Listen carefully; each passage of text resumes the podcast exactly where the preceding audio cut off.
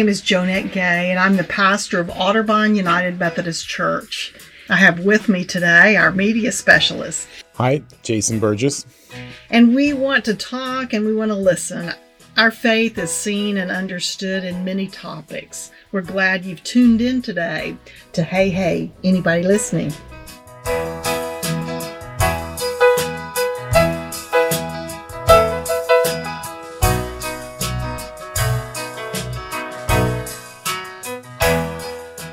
Well, hello. I'm so glad to have you with us today, Pat Lee. I'm glad to be here. Great. Well, we want to hear from you today with whatever you want to talk about. You know, Carl Rogers said, What is most personal is most universal. So I think there's something really a connection that we have with i hear a you tell me a story i connect to my own story so it your most personal is the most universal I, I find that to be so true. I had a, a professor, a teacher in high school, my one of my English teachers, who is a writer, and he said maybe he was quoting Carl Rogers the same thing that one person's story is really everybody's story. And I remember um, as you know, I was raised Mennonite, um, grew up 12 years in Mennonite school, the daughter of a Mennonite pastor. My whole life was Mennonite youth group. Everything we did was related to the community that I lived in. And so when I thought I wanted to write things, I felt like I, there was not much adventure in my life, for one thing. And it was such a closed community. But this teacher in high school said, but you can write about what you live. You have to write what you live or it doesn't sound authentic. And that one person's story can be and can relate to many, many other people. So yeah, I grew up with thinking that. Um, my, I think my thing is, I feel like everybody has a story. And I know when we drive through town and somebody cuts me off or somebody's driving like a crazy person and my reaction is, you know, what planet did you just get off of? And, you know, it wasn't your turn. And I think, well, maybe there's some something going on with that person and i try to really maybe somebody's in labor and on their way to the hospital or maybe somebody's late for work or maybe somebody just had a really bad day and i really find myself sort of instinctively, I think, trying to give people the benefit of the doubt because I think everybody has a backstory. That is great. Uh, I'll have to try to remember that next time I'm cursing under my breath when I'm driving. oh, I never curse under my breath. I curse out loud. I sometimes curse out loud. Sadly sadly that happens. But. So we gave you the idea in church for people to have faith sharing stories and tell us about that. Well, I, I think I think we're not really used to talking about what our faith does or is or means to us. I think we get together a lot. The women go to lunch together. You know, we have lots of activities together, but we tend not to talk about our faith. So I felt like doing faith stories would help people kind of crystallize what they believe or or even better whether what they believe makes a difference in the way they live um, some of our faith stories and i hope people really listen to them um, were just sort of histories you know i started out at this sunday school you know my grandmother went here, my mother went here, you know, this is what happened when I was a kid. But what was really meaningful were the faith stories where people talked about because I believe this, or because I grew up in this community of faith, this is the way I live. Um, I was, again, raised to, to think that your faith matters, uh, the way you live matters, that the way you live should people should be able to tell that there's something behind that. I worked with a woman who was a, a very um, devout Christian, and she was one of the secretaries in our office. And I worked in a field where sometimes there was some very dark humor. I mean, there had to be, or we wouldn't survive. And things could get pretty crude. But when Rose walked into the room, the atmosphere changed because we knew that that was not okay with her, that that kind of language was not okay with her, and that so the way that she lived her faith was to avoid that kind of feeling. And that's not to say that what we were doing was necessarily wrong for us, but it was, you knew where Rose stood on, on that issue. Um, so in that way, you know, she lived the way she believed. You know, I think the other thing is, and I tell my grandkids this, I mean, we've talked about people were created in God's image. So the other thing, again, when I'm driving and I, people do crazy stuff or there's construction yet again and people with flags That's stopping and starting and slowing the down. road and work. There's road work everywhere. And I think to myself, God's image. This person was made in God's image. I also think being a flag person is the job from hell, frankly. I mean, standing out there in all weather, all hours with nothing to do but wave a flag cannot be fun. Um, but I, and I told the grandkids, you need to remember that you were made in God's image. So treat each other the way you would think you would treat God. Treat each other with respect. Be kind. Be grace, graceful. Lend grace.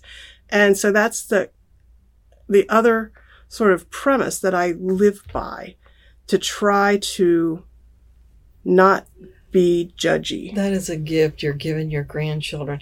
Well, one thing I noticed in the sharing is sometimes people are taught that life is going to be a world of ease if you have faith. You won't have suffering. But I noticed the sharing of, of the resilience that people had in the midst of. Did, did you remember any of those uh, difficult things? Oh yeah? I, I I think f- people people recognize their faith most, or use their faith maybe most, pray the most when things are bad. And remember, we had a meeting with um, that pastor, and we when he said, "What does church mean to you?" And I said, "Well, there was this community. Like when when we had the crisis, um, the violent crisis in our in our lives, the church and the neighbors and my family just surrounded us with support and love and food and caring. Um, and there was another time that things were going really bad or my son was in a really serious accident and the same thing. We were just surrounded. He said but what does your faith mean to you when there's not a crisis? I thought well that's a really interesting question. I don't know if i think about it as much but but yes i think everybody and that's why everybody has a story. There have been everybody has drama you know. Bad things happen. It's not life i think if somewhere along the line bad things don't happen. So i think that's yes when we recognize god. But i have to also remember that part of part of faith is it has to be there when things are going well, when there's not a crisis, when there's not a drought, or the flowers are actually blooming, that's still a time when when you have to feel the presence of God or God as you understand him or her. So, uh, the topic of story, are there d- uh, books or stories that you think of when you think of, um, you know, once upon a time, a, a story that touches you, you as you look Wow. back? I read voraciously growing up. I just read and read and read. Um, one of the stories I remember um, was called Christy by Catherine Marshall, who was the daughter of, Oh, I of remember Peter. Marshall. Yes. Christy was a social Appalachian. was a social worker in Appalachia, and I grew up and became a social worker. I must have read Christy seven times at least. Is that not- one of the reasons you became a social worker? Well, I I originally wanted to be a doctor, which, as it turned out, when I got to chemistry and biology at the college level, that was ill advised. That was not my gift. to turn out not to be my gift. But yes, I think that, that that book and books like that inspired me to, I always wanted to be somebody who helped people, maybe work with teenagers. I, I read a lot of romances when I was a kid, Christian romance novels, which I have to say I would not advise, not good literature necessarily.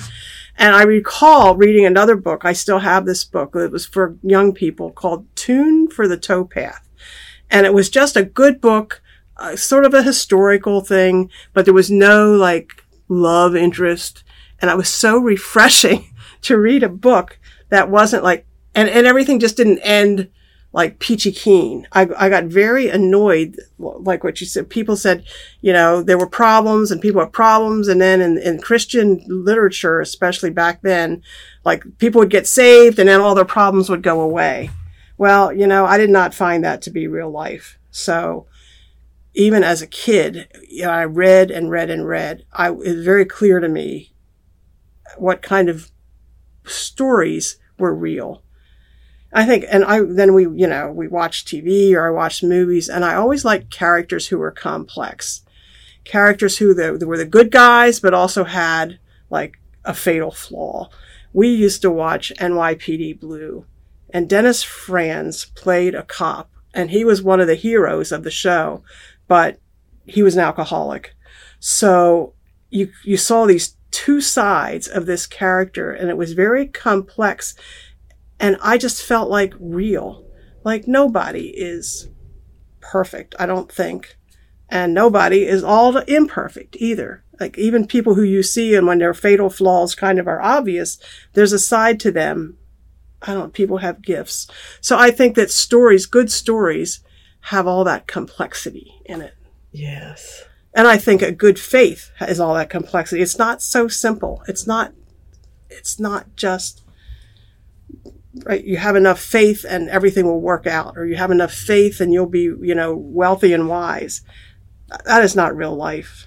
And that is not what most people's stories would not be like that. Well in um, in adult life any um, we've had a few read a few stories in adult forums since i've been here any stories that um, that that come to mind as you think of the pondering complex people and well you had us reading um, i think it was the fables when we read oh, friedman's fables. Friedman's fables. And there were two stories that really stood out. The one you've repeated i think in sermons about the spider who who um, builds a web and tries to make keep it perfect and dies starves to death because she doesn't want to catch a fly and ruin the, the, the spider web. The other one that really stuck with me was one about the tiger.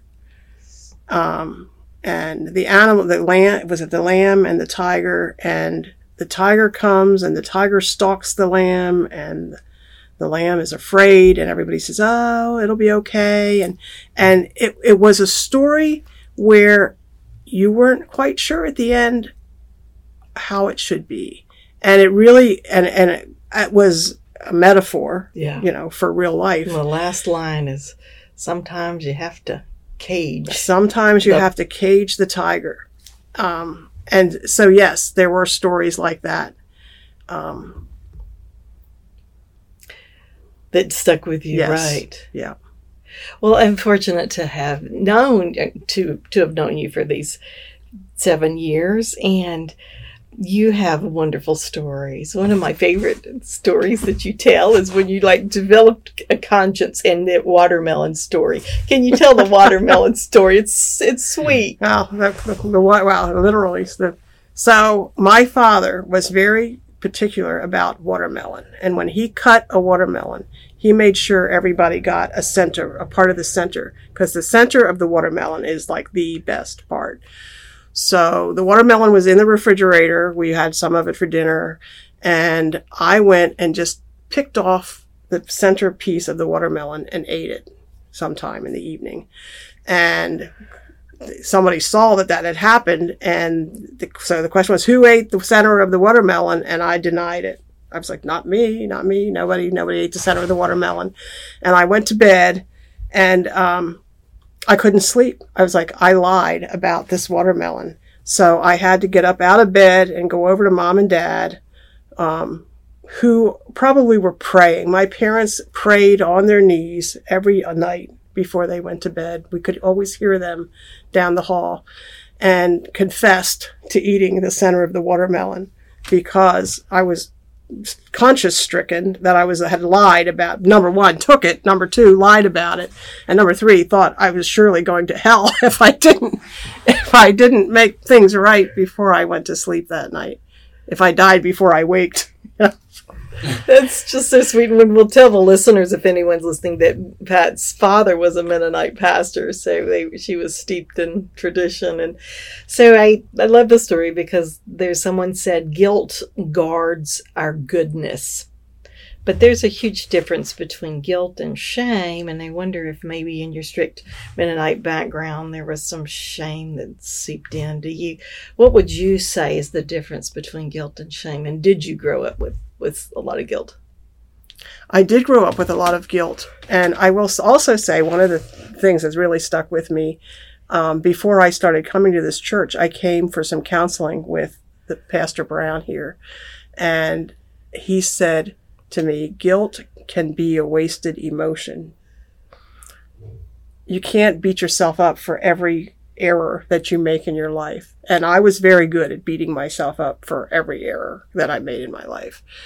Um, so I found that to be very freeing. And it, so sh- I think, I'm not sure I can define the difference between guilt and shame. And I think guilt is useful. I don't think it's a totally wasted emotion. I think you need to live as right as you can. But, um, I, I think yes, shame to me is like you're not okay. Well, and, exactly, and I think you know if you if you, I think to err is human. Yes, and I think you have to accept the humanness in yourself. If you make mistakes, people make mistakes. I, I, as far as I know, everybody makes mistakes, and to be ashamed and beat up on yourself and feel less than because of mistakes someday you, somehow you have to let that go. So yeah, I would say yes. There was a lot of there was lots and lots of rules growing up, lots of rules, and I think through the 50s and 60s that society was fairly legalistic. I don't think it was necessarily unique to my life, but we took it to a whole new level. We were very good at rules and legalism and saying and doing and acting and exactly the right thing. Um, so, yeah, that was part of my story. Well, I have so enjoyed your stories, and I could listen to you all day tell stories. And I'm so glad that our wider listener group has